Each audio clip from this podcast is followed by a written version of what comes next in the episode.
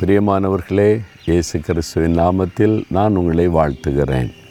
இயேசுவோடு நடக்கும்போது எப்போவுமே ஆண்டவர் வந்து ஒரு கஷ்டம் இல்லாத ஒரு பிரச்சனை இல்லாத அந்த வழியிலே நடத்துவார் அப்படின்னு நினைக்கக்கூடாது. சில சமயம் துன்பத்தின் வழியாக நம்மை நடத்துவார் பாடுகளின் வழியாக நம்மை நடத்துவார்.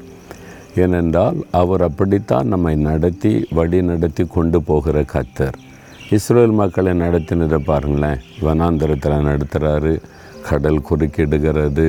அப்படி தான் ஆண்டவர் நடத்தினார். ஆனால் குறைவில்லாமல் பாதுகாத்து ஆண்டவர் நடத்துவார்.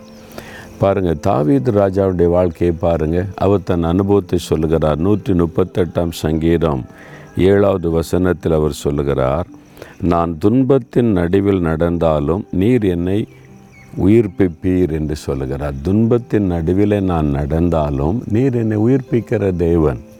ஏன் துன்பத்தின் நடுவில் நடத்துகிறீங்க இந்த துன்பம் வேண்டாம் அப்படி சொல்லவில்லை.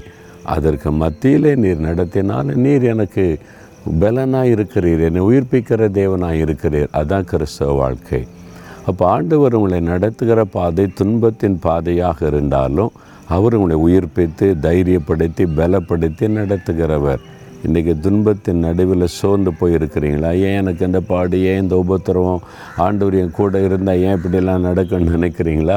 அவர் தான் அந்த பாதையில் நடத்துகிறார். விசுவாசத்தோடு ஆண்டவரே இந்த துன்பத்தின் பாதைக்காய் ஸ்தோத்திரம் பாடுகளின் பாதைக்காய் ஸ்தோத்திரம். இதுக்கு மத்தியில் நீங்கள் என் கூட இருக்கிறீங்க. என்னை உயிர்ப்பிக்கிற தேவன் வழி நடத்துகிற துதிக்க ஆரம்பிங்க. அது சந்தோஷமாய் மாறிவிடும். தகப்பனே நீர் எங்களை நடத்துகிற பாதை துன்பத்தின் பாதையாக இருந்தாலும் எங்களை உயிர்ப்பிக்கிற தேவனாய் பலப்படுத்துகிற தேவனாய் கூட இருக்கிறதற்காக உமக்கு ஸ்தோத்திரம். எந்த துன்பத்தின் பாதையிலும் நாங்கள் நடப்போம். நீர் கூட இருந்தால் போதும் அப்பா. நாங்கள் விசுவாசத்தோடு அதை அறிக்கை இடுகிறோம்.